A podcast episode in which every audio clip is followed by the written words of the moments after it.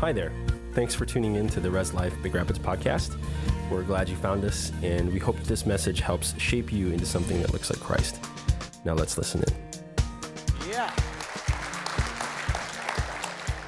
Yeah, and Tyler is, is faithfully serving here. He's here for like everything. And I don't know if you noticed, but he was in the worship team today up here on the stage. So if you see Tyler today, give him a, give him a pat on the shoulder and, and thank him for sharing his testimony. You know, it can be scary to share your testimony, right? It can be, be a little nerve wracking. So, um, but, but we do it in a way here. If you have a, have a testimony you'd like to share, we do it in a way uh, that, that is not very scary. Um, we sit you down in a room. Uh, you, it's just you and Pastor Joey and Pastor Dom a lot of times, and they just ask you some questions and, and they let you share your story. And guys, um, we're going to talk today about testimony and how we overcome by the word of our testimony, and that these things, when we share things like this, it gives us hope for our futures and, and tells us that God can do it, right? So, uh, so anyway, I'm excited about today and, and about getting into the Word. Um, eh, but I want to just talk about last week. How many people were here last week? Heard Johnny Varikin? Uh, yeah, he, he was just awesome last week. I want, I want you to know something about him. He, uh, he's just he's really an incredible guy. He demanded that half of his love offering come back to our building fund. And he said, if you don't do that, I will send half of it back to you anyway in a donation check. And so, uh, so he's just like, I see what God's doing here, and I'm just excited about it. And so he's a, he's a, a stand-up guy. So if you ever want more information about, about his ministries, the things that he's doing, you know, contact the church. We'd love to get you connected and, and let you know more about, about that. But, uh, but the building's coming along, isn't it? Yeah. Just want to point out to all you children at heart, you're not allowed to go in the construction zone. Okay, so we need to do our best to make sure that we keep kids and adults that have, you know, childlike faith um, out, out of the building area because it, it is a dangerous zone and they do stop on the end of Friday and they, you know, obviously they do their best to make sure it's safe, but it's a construction zone, so please uh, be careful. Um, we've been in this series called The Forgettables. Everybody say The Forgettables. I, uh, people like Moses, Noah, David, Peter, John, people like that, they're, they're household names. Everybody knows these big names of the faith. But there's so many people that have these incredible stories or play these huge parts in the Word that we have just forgotten about because for one reason or another, they're just forgettable. And so we're in the middle of kind of our summer series talking about these kind of people. And so I'm excited today. Today, we're actually uh, going to talk about two forgettables one who's not even named, and the other who is the main character of the story. And so before I get into it, let's bow our heads, let's just pray and prepare our hearts for the word. Father, thank you so much for today. I thank you for every person that's in this place. Lord, I thank you for Tyler and his testimony, how powerful it is that, that with the power of the Holy Spirit, with your Spirit in our lives, God, that we can be overcomers and that we can, we can see the victory and we can, we can reach the victory with you. God, I pray that today as we get into your word, that you, you help us to see the victory in our lives. Lord, that you speak to our hearts. Let us have ears that hear, hearts that understand. Lord, and minds that desire to live like you and to live for you. And let the words that I share not be my words, Lord, but the words that you've laid on my heart for all of us to hear. In Jesus' name, amen. Amen. So today I want to talk about Naaman. Everybody say Naaman. I didn't say name, I said Naaman, okay? We want to talk about Naaman. Now, I don't want you to shout anything out and be, you know, spoiler alert, but how many people in this place know Naaman's whole story? Okay, there's like five hands in the whole place. All right, so, so clearly he's pretty forgettable. And, uh, and, and so uh, I want to read this story. It's going to take me just a minute to read it, and then I want to break it down and talk about what's so significant about Naaman and his story. So, uh, so anyway, listen along. Here we go. It's in 2 Kings, uh, it's chapter 5, and it goes from verse 1 to 19. So this is the story of Naaman. Everybody say Naaman. Okay. Number one, verse one. Now, Naaman was a commander of the army of the king of Aram. He was a great man in the sight of his master, and he was highly regarded because through him the Lord had given victory to Aram, not Israel, Aram. He was a valiant soldier, but he had leprosy. Everybody say leprosy. You've heard of this in the Bible before leprosy.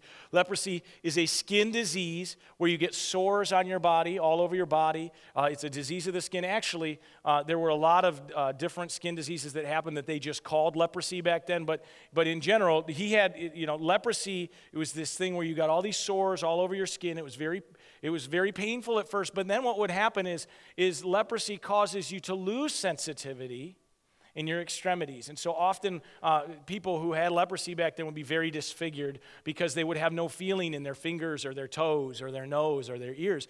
And then they would get in accidents and they would lose those extremities. They'd cut their fingers off or their feet or their toes or they would hit their nose and would, something would happen and they would lose parts of their body and they wouldn't have any feeling and they wouldn't know it.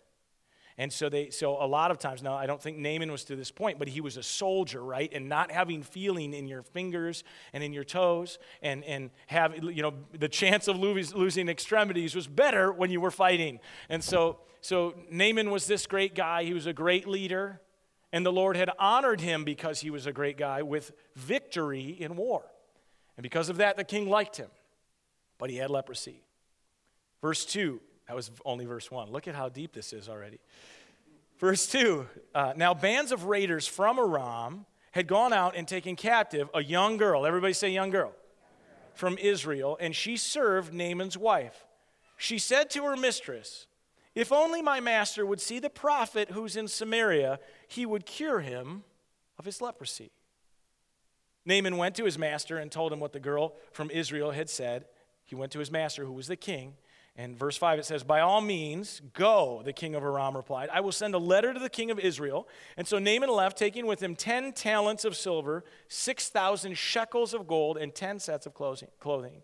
The letter that he took to the king of Israel read this With this letter, I am sending my servant Naaman to you so that you may cure him of his leprosy. Now, to give you some perspective about the gifts that he brought or the things he brought with him to pay for uh, for this guy to heal him. Um, so, 10 talents of silver is about 750 pounds of silver. That, that today would be worth about $180,000.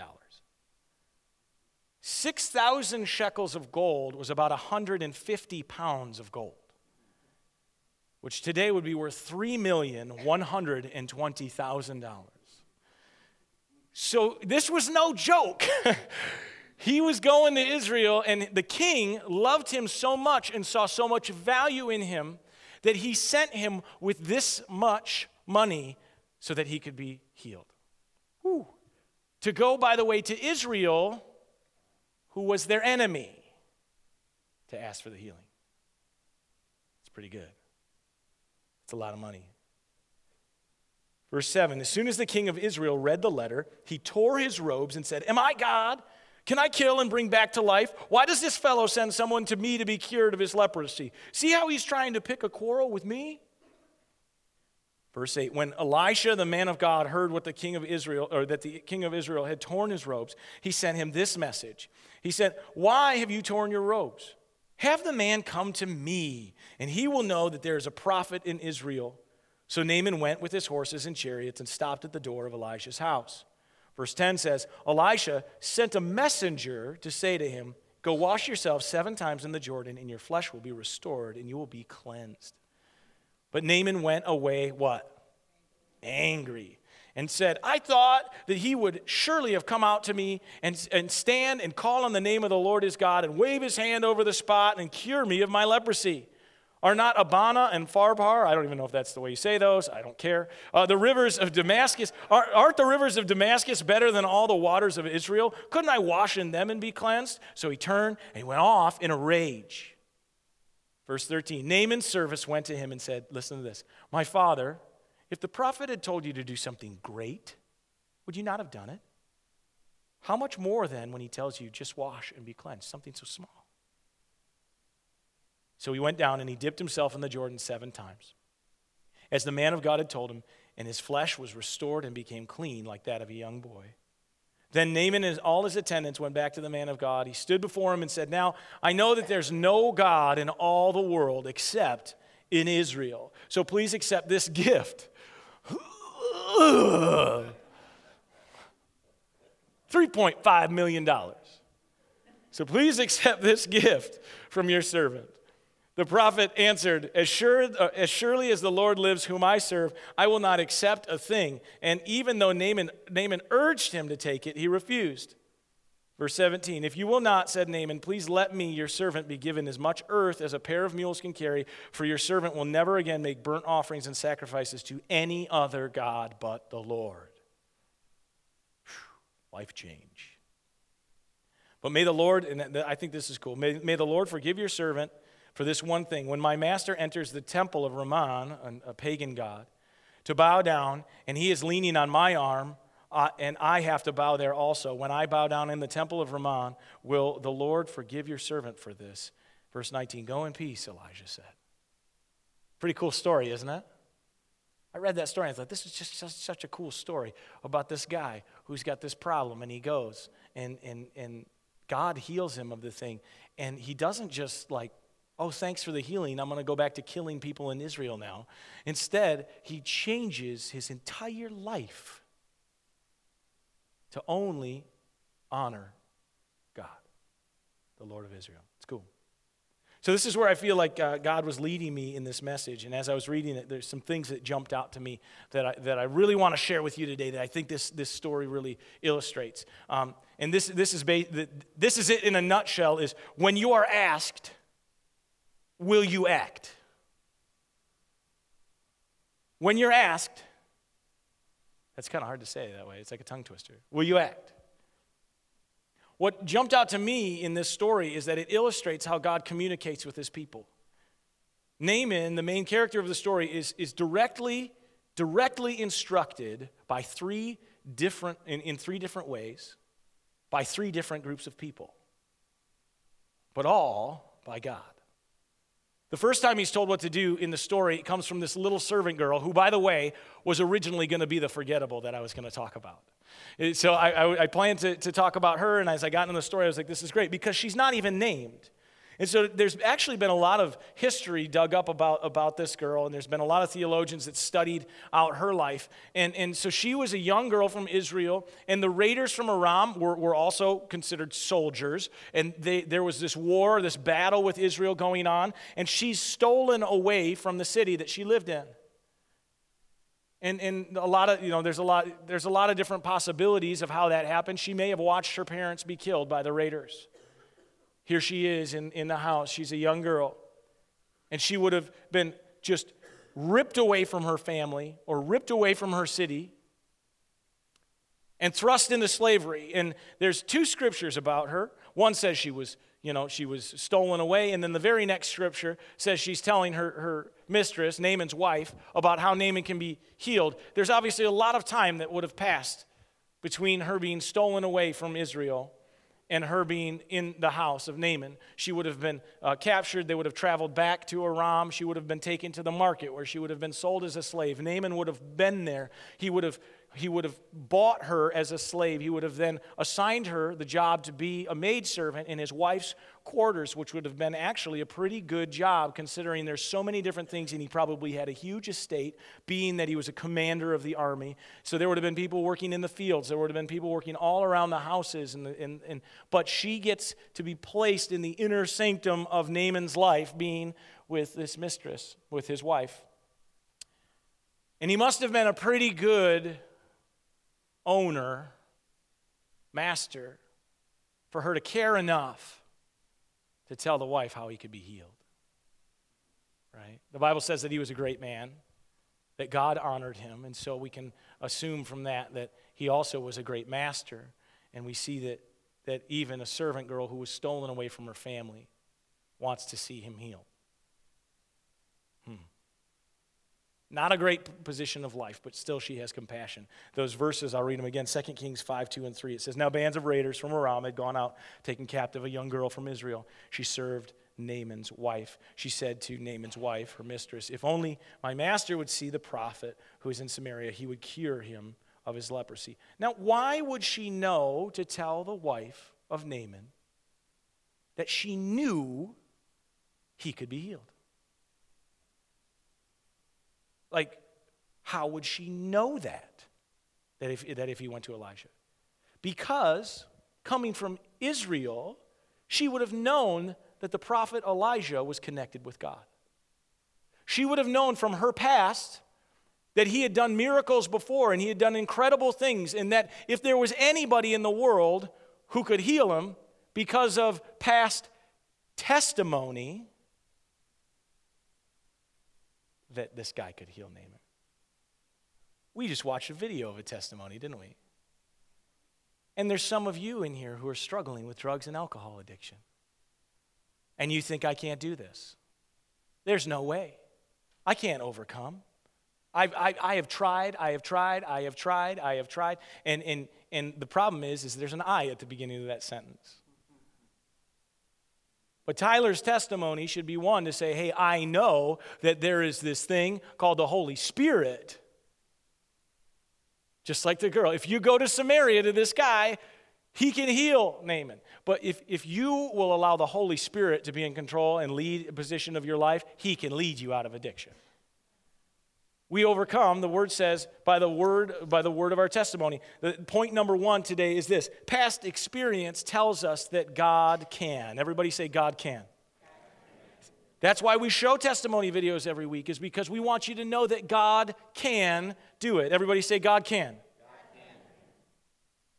In your situation, God can. In your marriage, God can. When you feel like you can't do it, God can. In your financial situation, God can. Things that seem impossible become possible because God can do it. That scripture that I use all the time, they overcome by the word of, you know, blood of the Lamb, the word of testimony. It's in Revelation 12 11. And it says this it says, And they overcame him, the devil, by the blood of the Lamb and by the word of their testimony. See, we all, when we accept Jesus into our life, the, the, blood of the Lamb, Jesus dying on the cross, washes over our sins. Amen? We're no longer bound by, by the sin that we live in.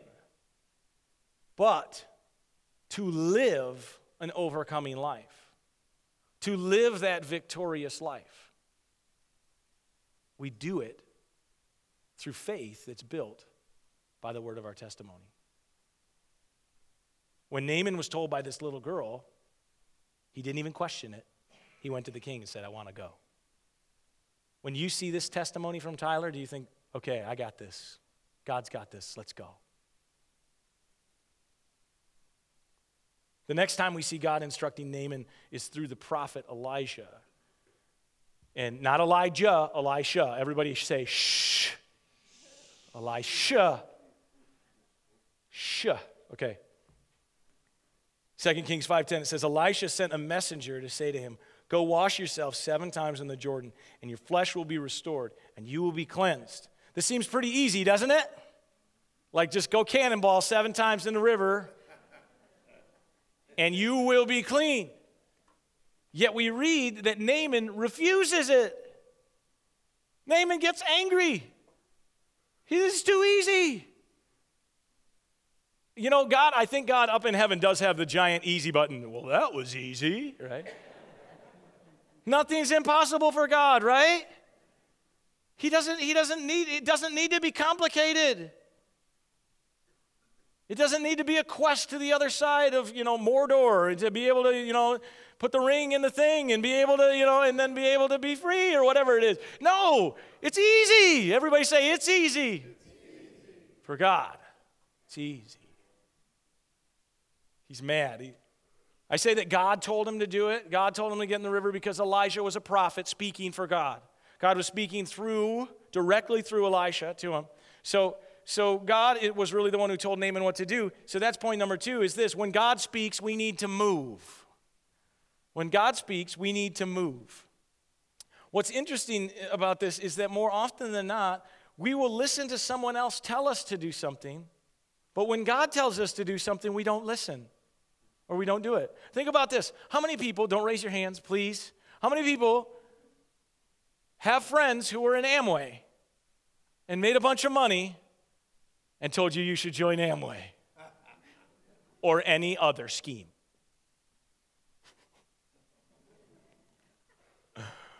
I raise my hand for everyone. Why did you do it?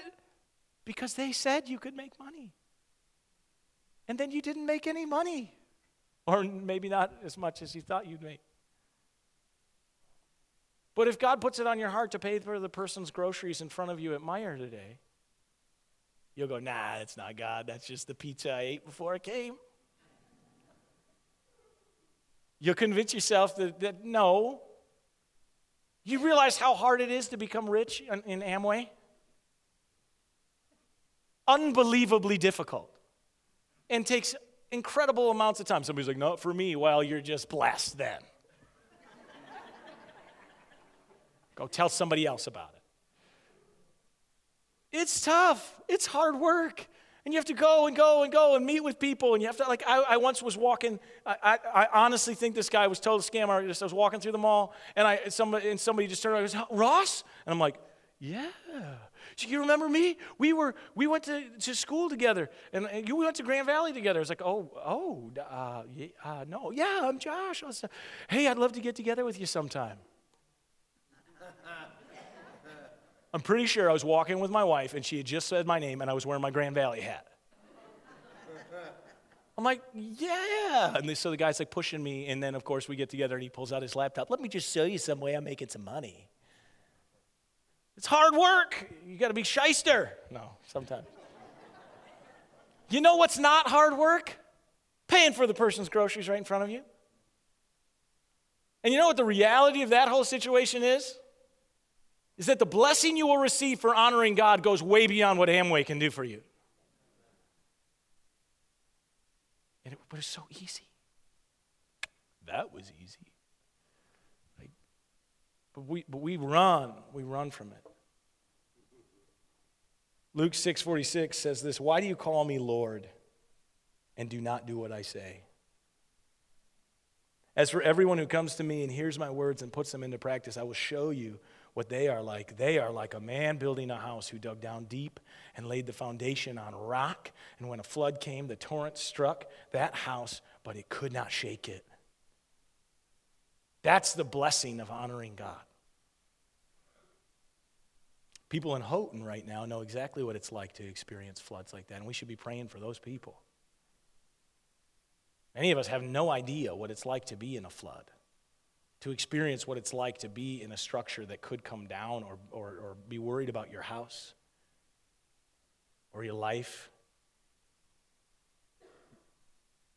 But we have experienced floods because we've seen it in our lives when we haven't had foundation and things hit us.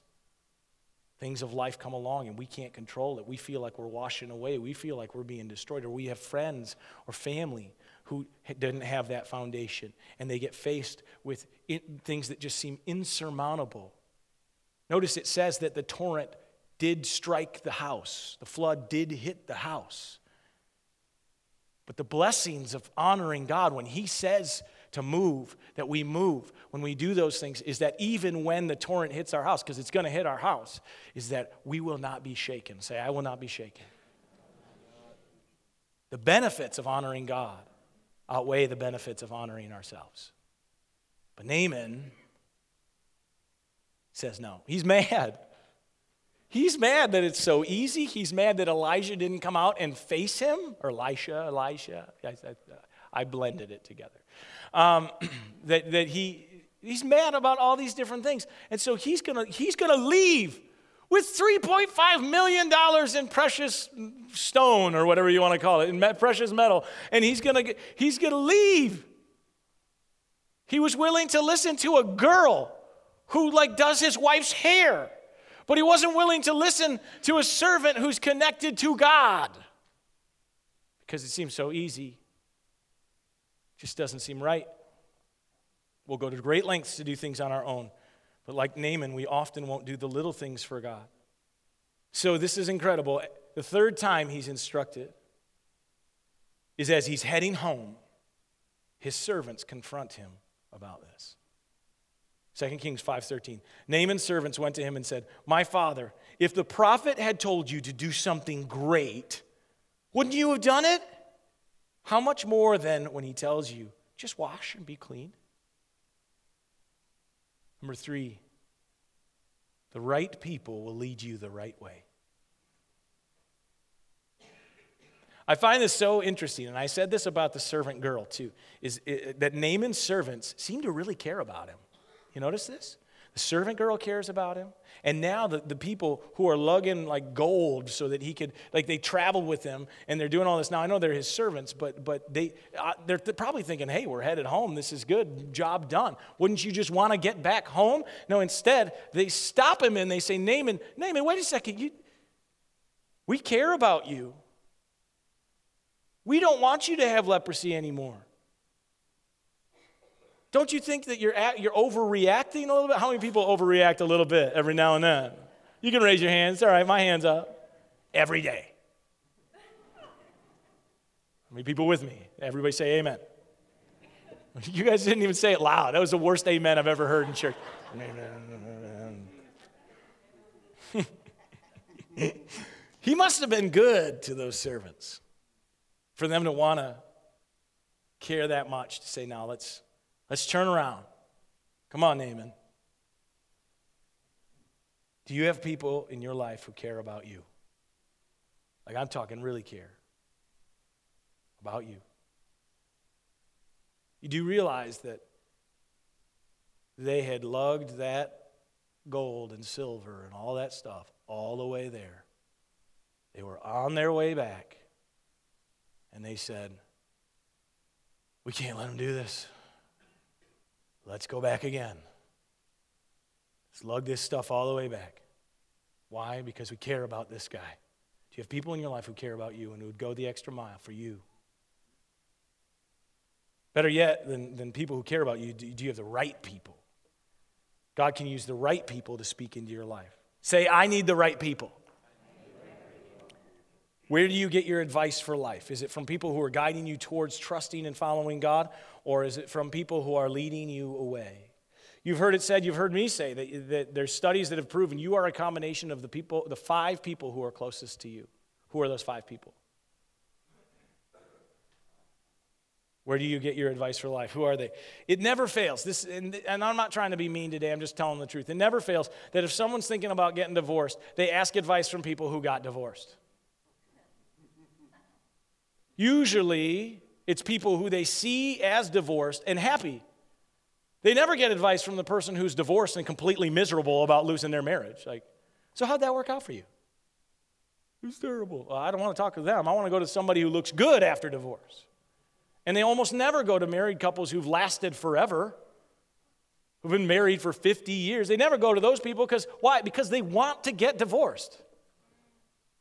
And so they go to people who are going to support that. They don't I was having this is another another avenue of this same topic is, I was having a conversation with somebody about some spiritual things. Sometimes we want to make our own decisions about spiritual things and then use the Bible to back them up instead of using the Bible to help us formulate our spiritual decisions. We, we want to go, we want to make our decision and then we want to get advice from people who are going to help us complete our decision, not guide us in the right way. And so we, we have these people in our lives who are just going to continue to lead us down the wrong path. And so, but, but, but we need the right people. Proverbs 27 17 says this As iron sharpens iron, so one person sharpens another. Unless that person is wood and not iron. Right? You ever whittle a branch? I'm weird. I do that every now and then. The knife doesn't stay sharp. Eventually, it starts to dull. And if you're surrounding yourself with people who are not who are not the right people, you'll end up dulling your life. And God can speak through the right people. And if God can speak through the right people, don't you think the devil can speak through the wrong people?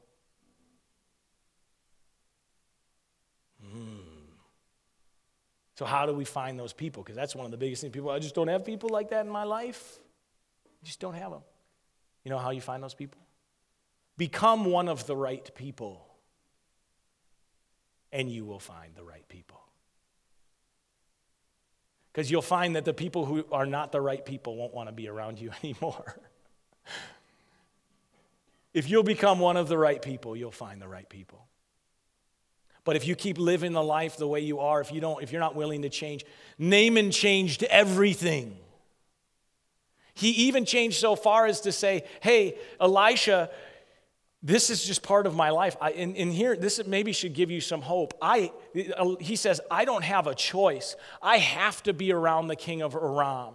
And you might be saying, well, do I have to completely get away from those family, those people in my life, the people that, that, that I would probably say are the wrong people, but they're like my parents, or they're my brother, or they're this or that. This is exactly the case that Naaman's in. He can't get away from the king of Aram who doesn't believe in God. So, what he does instead is he, he asks the Lord through Elisha to say, Hey, will you just in advance forgive me for the fact that I still have to be in the presence of that, but I'm not going to live that way? Mm. See, he did a bunch of things right. He had the right people around him. People, because he was the right person to them, they were the right person back. And, and then when, when this happened, he decided to make a 180 degree change, the opposite direction, and completely change his life and live for God. I think it's interesting. He says that it says that Elisha won't take the gold. I mean, that's a lot of money. Uh, but then he says we want to take the earth, take as much earth as the donkeys can carry. So they had to unload the gold, right? I don't know where it went, but. Uh, but what mattered more to him was that he honored God than any of that wealth, than any of the earthly things he could have. He changed everything to live for God. 2 Kings 5:14 so he went down and he dipped himself in the Jordan 7 times as the man of God had told him and his flesh was restored he was healed. God wants to restore you. He wants you to have life. He wants you to have it as the Bible says more abundantly. He wants you to have victory. He wants you to have happiness. But when he speaks, we got to listen. Whether he speaks through testimonies, whether he speaks directly to our heart, speaks to us exactly what we're supposed to do, and we know it in our heart, or whether he speaks through the right people that we've put in our lives. God, God is speaking. And when God asks, will you act? Let's pray. Lord, I thank you for every person here. I thank you for your word today. Uh, the story of Naaman, God. This person that seems so forgettable, this story that just is this short little thing about a guy being healed of leprosy. But God, how you speak through that story, how suddenly things come off the page about how you used people, testimonies, your servants, Elisha, the right people to help guide Naaman. Lord, let that speak to us about how you communicate. That we don't always have to hear an audible voice. Lord, that we can trust and have our faith grow because we hear testimonies of other people being healed, being touched, being moved by you. Lord, let, let us be encouraged that when we're living life and we feel that urging in our heart of what we're supposed to do, that you're speaking to us and that we'll be people that will move right now. And Lord, I pray that, that today some of us are evaluating whether we have the right people in our lives. And that if we can become the right person to others, that you will draw the right people to us that care about us that want to see us succeed, that want to see us make it to the destiny that you created us for. Lord, I thank you for these people, and I just pray you're speaking to our hearts today. Let us understand what you're speaking. If you're here with everybody's eyes closed and you've never made Jesus Lord of your life, but you want to, maybe me talking about living a life that has a purpose, changing from one place to another, Maybe Tyler's testimony spoke to you today and you're thinking, I need God in my life because I'm struggling with those kind of things. If that's you and you want Jesus, you want God in your life, and you want to begin moving in a direction that's going to produce goodness in your life, if that's you, with everybody's eyes closed in this place, just right now, lift your hand up. Is there anybody who wants to make Jesus Lord and begin that process in this place today? As well, if you're watching online right now, God wants to meet you right where you are. If you're in your home, on your couch, if you're in your car, If you're running on the treadmill, listen in. God can meet you right where you are right now. So we're going to say a prayer here in a moment. The Bible says that if if you confess with your mouth that Jesus is Lord and you believe in your heart that he rose from the dead, that you'll be saved. And we're going to say this prayer and confess with our mouth, but the hard part is the hard part. That's the part where, like Johnny said last week, when things get tough, when life throws a curveball at you, when the flood starts to hit your house, you lean into God instead of running away. And when things are awesome and amazing in life, that you don't celebrate yourself. Instead, you celebrate that God was there with you and leading you into that victory. So even if you didn't raise your hand in this place today, does, that doesn't matter. God wants to meet you here. So if you're saying this prayer sincerely from your heart, you become a child of God. So pray this prayer with me. Say, Lord, thank you for loving me. Thank you for sending your son, Jesus to die on the cross, defeat the grave, and to rise again so that I could be saved. I was a sinner, and I have struggled with sin. But today I'm different. I'm a new creation, a child of God, redeemed, remastered, and remade. Today I choose to make you Lord of my life and to live for you. Lead me into the life you created for me. In Jesus' name, amen. Amen. Awesome. Thanks, guys.